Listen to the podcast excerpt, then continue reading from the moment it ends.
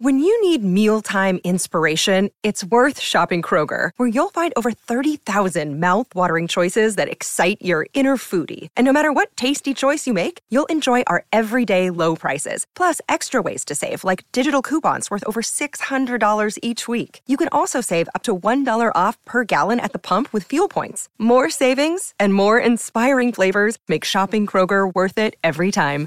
Kroger, fresh for everyone. Fuel restrictions apply.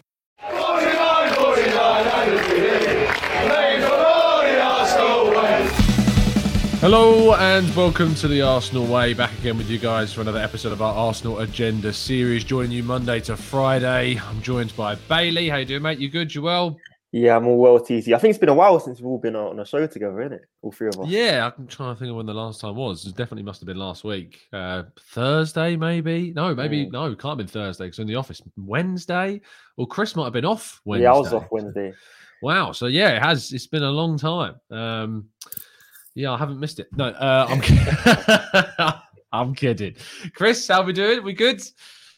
Yeah, I'm very well, thank you, TC. Hope you're both doing okay. Hope everyone who's tuning in is doing all right. And um, yeah, I mean, I, I, the feel good factor is, is, back, isn't it, amongst the Arsenal fans? I, have certainly got that factor back. It's funny what you know a couple of games can can do, um, especially after going through such a you know a horrid run of form. So um, yeah, much needed, and um, feeling optimistic once again.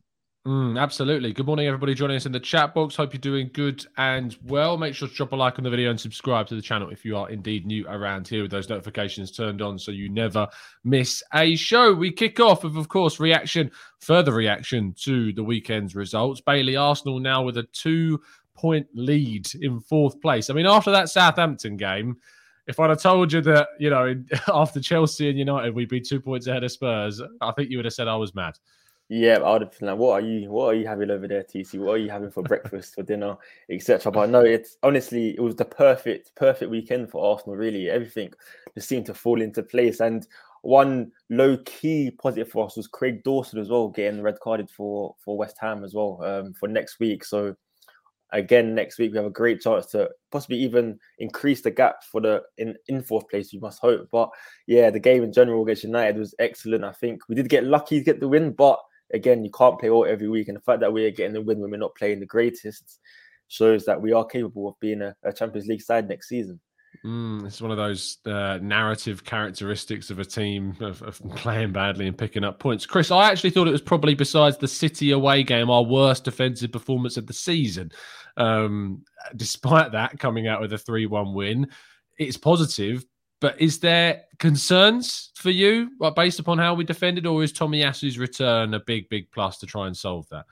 No, I think it's a good point you make, TC, and it's actually something I I thought about during the game and afterwards. It was obviously a good win, um, and we got the three points. And when you sort of look back, it, that's all that really matters, especially at such a crucial part of the season. But our, our defence has been a bit more shaky in recent weeks. Um, there's no question of that.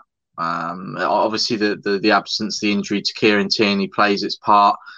Um, we've we've missed Tomiyasu. We, have known that for, for a long time now. We we were saying that after the game, weren't we, on, on Saturday, Tom? That you know mm. the, the difference in quality and reliability really um, between Tomiyasu and Cedric is quite clear, and that that does worry me. Um, as I said on the weekend, it's, it's, something that's got to be addressed in the summer.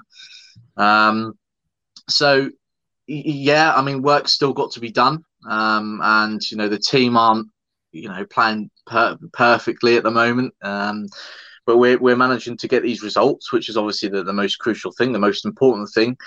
But um, there's still a few things to take away from the last couple of matches, which which must be worked on, which must be improved heading into the final weeks of the season, because we've still got some very tough games to come.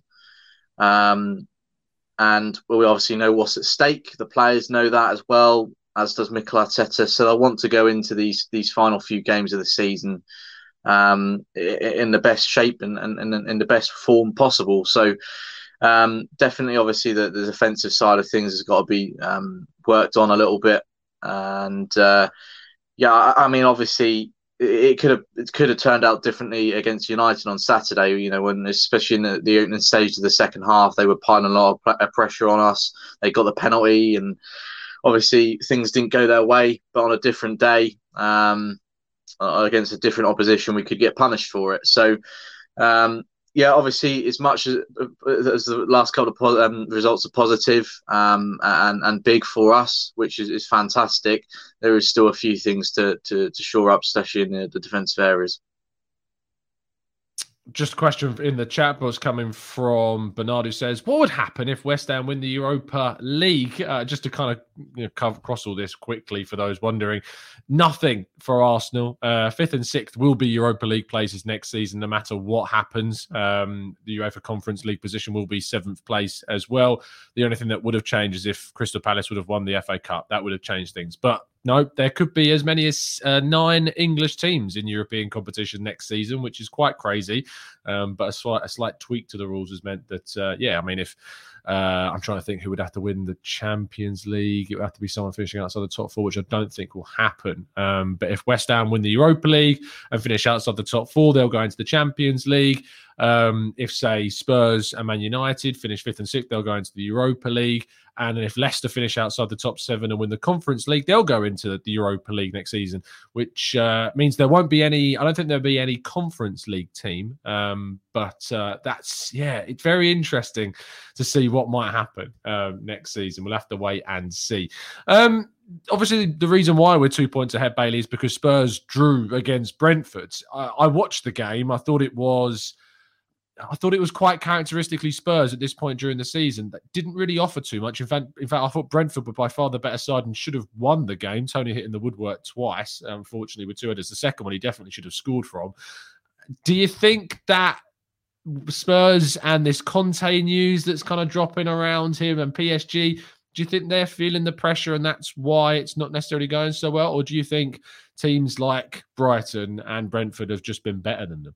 Yeah, Spurs have been performing like this all season. I think is more, more often than not actually is mm. a lot of the times Harry Kane and, and Heung-min Son bailing them out before before a poor performance. So this isn't really surprising to me. I think the race for top four really hinges down to the form of Kane and Son because if any of those do drop mm. slightly, even dip slightly, Arsenal have the advantage because Tottenham don't have any other source of goals or or way to, to win matches. So if if saying if sorry saying if Kane or Son is is not on form or they're not firing, then Tottenham don't win the game, and that's that that, that, that is just how it goes at the moment. Mm. So this doesn't surprise me. I reckon in a couple more games this will happen. It's just if Arsenal maintain consistency, we'll absolutely get fourth place. But it depends on Arsenal really rather than Tottenham because if you're relying on two players every game to, to, to get you the win, more often than not, you're gonna you're gonna struggle, and it's gonna be a hard a hard hard fought win for Tottenham at the moment. All their games have been hard fought, and they're getting just over the line due to the quality of Kane and Son. So if those two are not firing, then neither are Tottenham. Mm.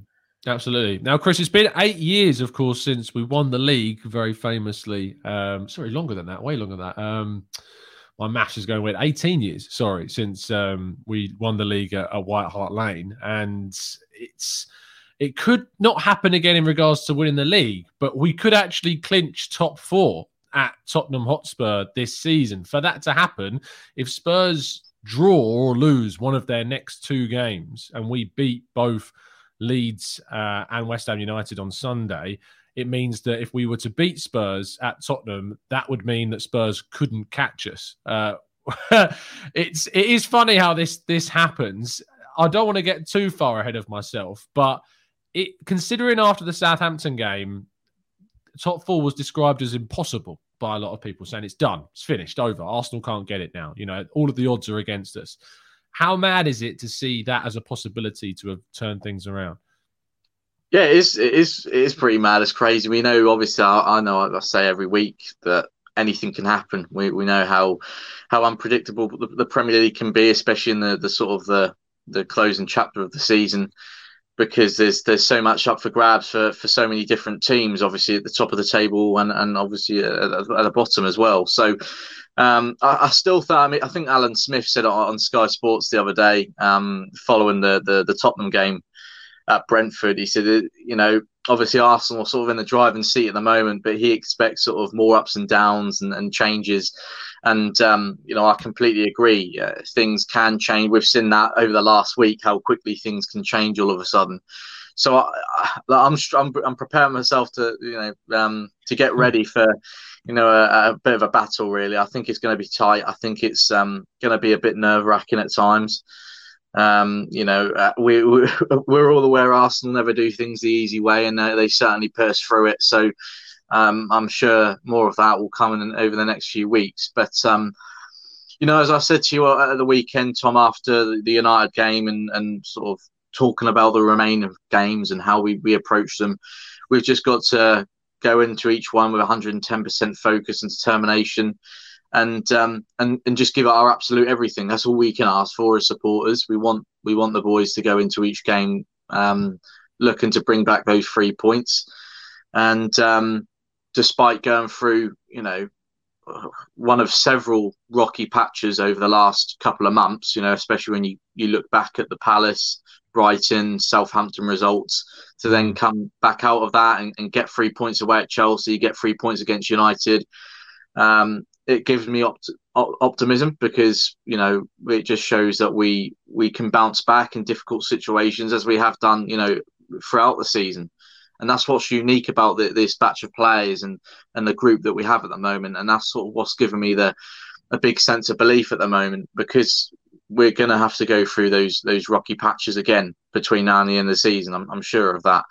So um, the togetherness the belief um, and the confidence around the place is going to be really, really key.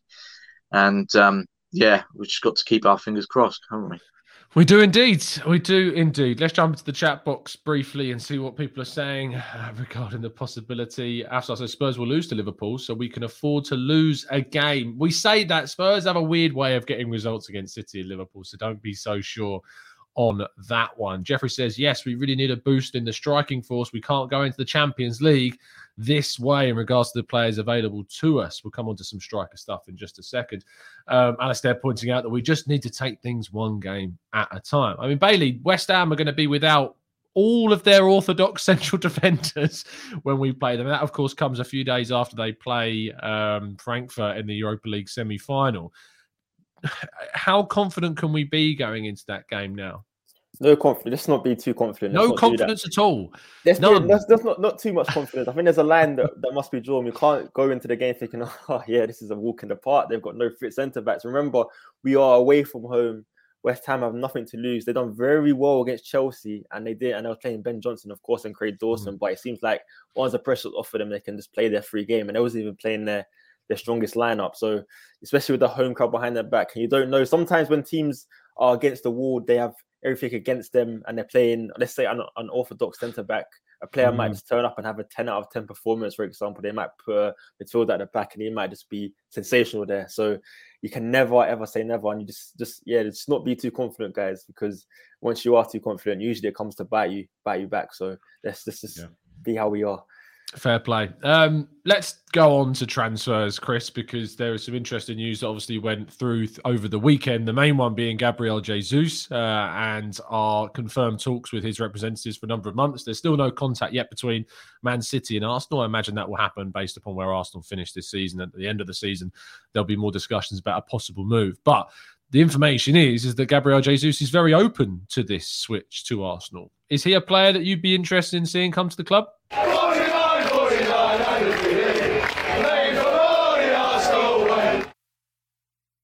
Absolutely, I'm a, I'm a big fan of him, and um, been really surprised actually to see a, a few people um, sort of say no to him and snub, turn their noses up at him um, because I think he is a player that can offer us a lot of quality that we're lacking in, in that centre forward position at the moment. Um, he, he also offers versatility as well. We know he can he can play out wide, and that's obviously the, the sort of the main role he's had at, under Pep Guardiola in, in recent months and seasons at, at the Etihad. So, yeah, I, would love him. On obviously on top of those couple of points as well, Mikel Arteta knows him really well. He's worked with him, um, uh, obviously when he was assistant to Pep at, at City, and and Gabriel Jesus has previously um, praised Mikel as well, and and um, you know they they seem to get along really well. So that that sort of part of it excites me as well because you, you get the sense that Mikel Arteta can really get the best out of him, and there's a lot of belief and trust between those two. So yeah, I, would love him, and obviously I, I think the fact that his contract's running out, he, he could be relatively cheap. I've I think I've seen figures and sort of 30, 35 million, 25 million, I can't remember, but sort of in that that that region. And I think, you know, obviously when you're talking about established Premier League players and you know, with the quality Jesus has, obviously he's a Brazilian international as well. He's only what 20, 24, 25 years old. Um, yeah, I think it's a no-brainer. And um, obviously Edu's relationships and contacts that he has, I'm sure, with the players' camp and obviously with the the South American sort of market as a whole really gives us a slight advantage. I'm sure he he's familiar with with people he's speaking to.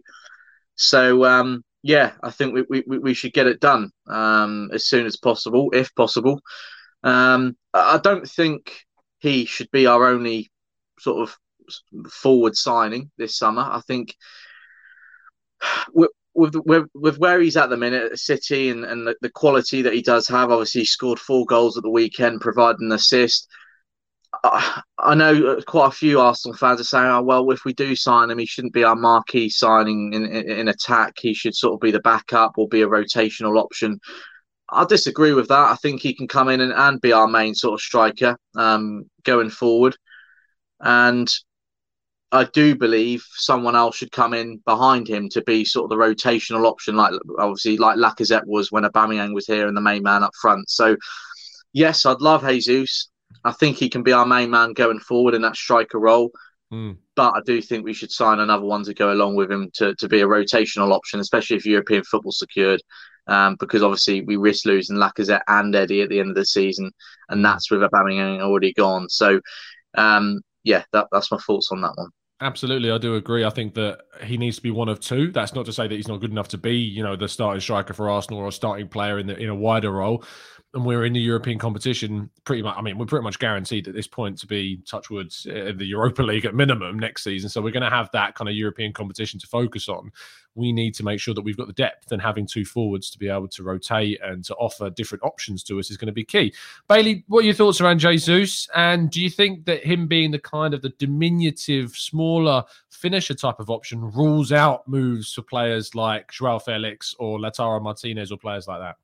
No, funny enough, TC, I don't know article that came out uh, earlier in the morning that Jesus actually opens up the door for another major striker signing because, as Chris mentioned, his price is between 25 million to 35 million. So he's going to be very cheap. He's also a very versatile player. So he doesn't just have to play mm. in the striker role. So I think it opens up the door for another major striker signing. I know, I think James Benge from CBS Sports says, Osimhen, for example, cost at least 80 million euros. And if you put mm-hmm. Jesus' price and and Osimhen's together, that's only 95 million pounds. And that's that's very affordable. And that is almost what we were quoted to pay for Alexander Isak almost or, or 15 million pound less. But if you yeah. put those two together, it's definitely a package that is worth worth doing. So I think that's why Gabriel Jesus is such a for me one of the best signings of the summer for Arsenal because it makes so much sense due to his price, his versatility, and and he's a quality player, his Premier League experience, and he's going to get you goals as well. So it's a transfer that makes sense. And if Arsenal, if he's available, Arsenal really should be doing everything to, to get it done. And of course, he can be the the third Gabriel, Brazilian Gabriel, to join the club. So this makes even more sense in that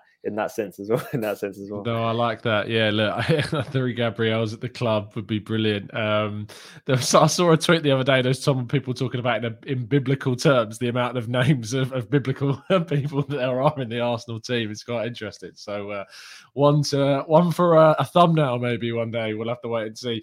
Let's see what you guys are saying about Gabriel Jesus. Uh, Divesh says Jesus as a second striker is very good good. Vinny says the fact he starts most games for City says it all. He would be an ideal signing who can play wide too if we sign another big striker. Alex there saying 20 to 30 million pound for Jesus is an absolute steal. Um, uh, Graham says Gabriel Jesus would be a shrewd signing, in my opinion, can play anywhere along the front line and is known to Arteta. The price isn't that high, so would be ideal for a Premiership experienced player. Peter says Jesus would be good for Arsenal, but Ivan Toney and Ollie Watkins must also be in the conversation as Premier League proven forwards. Cubic says Jesus would be still at 30 million. Great finisher and very technically gifted player. Abraham would offer more physical presence in the box, which you sometimes need. Them two will add us lots of quality. And that brings us quite nicely, Chris, onto the other transfer target. Our colleague Chris Wheatley reporting yesterday that Tammy Abraham is very much one of the big shortlisted targets for the summer. And with Chelsea's inability at the moment to register players, their buyback clause would be inept uh, if we were to move quickly enough for him. Is he a player that you think, alongside Jesus, would offer Arsenal enough as your two forwards, or were you expecting more from two signings in that position this summer? Uh, you know, I'd be happy with that because they're two players that can offer different qualities. Um, and uh, obviously, as, as, one of the comments made there, um, or that comment that's still up, um, Abraham would offer sort of that more physical presence in the box, and that is something we've lacked over recent recent years, really, since Olivier Giroud left. You could argue, and mm. we haven't sort of had that physical presence in the box, someone to come on and and make a difference, or or start and, and sort of bully defenders round uh, in certain games. So I'd, I'd be happy with that that double signing if that was to happen. I still think maybe out wide, possibly another wide wide um, focus player could could come in. Obviously, we know Pepe's future is uncertain um, due to a lack of game time, and uh, you know you, you, you get the feeling that if any sort of concrete offers arrive for him, then the, the club will consider it because I'm sure that the player himself wants to be playing more more games.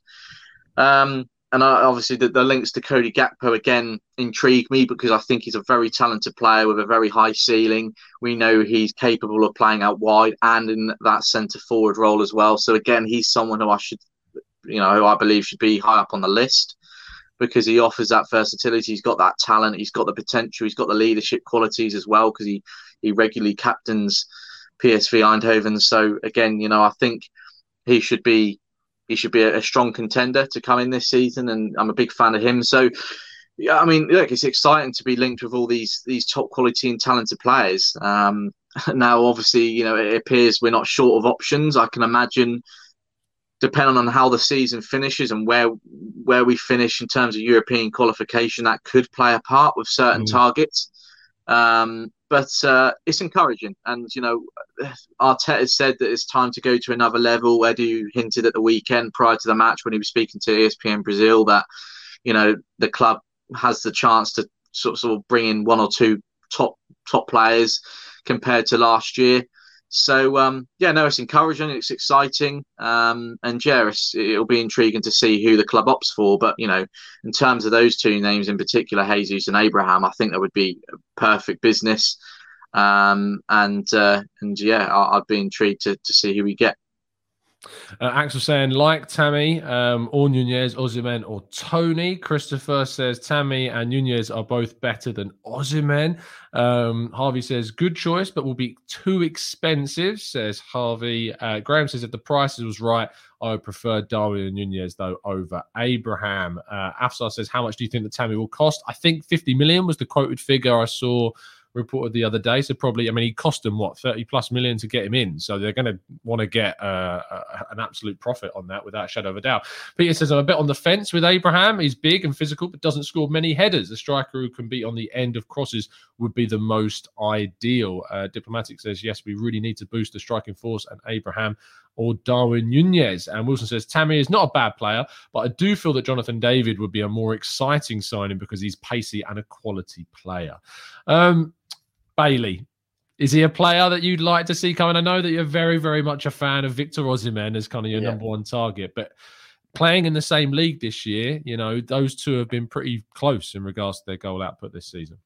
Yeah, look, before before he signed for Roma, I was not a big fan of Tammy Abraham at all. I really didn't rate him, but I can't deny what he has done this season. I think he's done excellent in this. What's changed for you? Like, what's changed your goals? Mind? His goals. He's been banging in goals. Mm. You can't you can't deny a striker who's been banging in goals. But I still do have my reservations about him. I know when I watched him at Chelsea, I wasn't too impressed with his hold up play. I think his his ability to hold up the ball and link up play. But I have seen from clips this year that he has looked to improve. He has looked to improve on that. But again, the Serie A, we've seen players like Lukaku do well there. I'm just still I have to still have my res- reservations about Tammy Abraham. But again he's scoring the goals, and uh, I can't deny that he's that he's, he's scoring goals. And for a striker, that's that's the all and be all. So, yeah, I wouldn't be against the signing, but I do have my reservations with Tammy. Abraham. Yeah.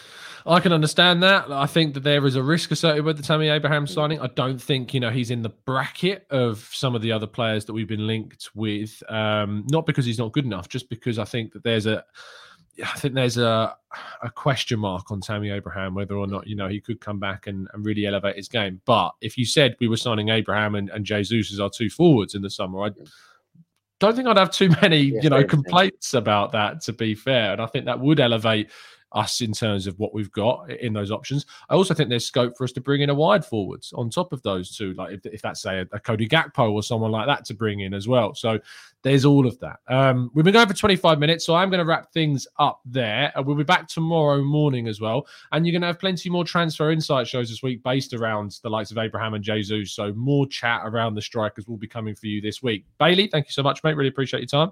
Thank you, TC, CD, and everyone in the comment section as well. Absolutely, Chris. Thank you, my friend. Always a pleasure. Thanks, lads. Always a pleasure. And um, thank you to everyone tuning in this morning. Hope everyone keeps well and has a great day. Absolutely. Drop a like on the video before you go, people, and subscribe to the channel if you're new. We'll see you a little bit later on today and tomorrow, of course, for the next Arsenal Agenda series. 49, 49, 49,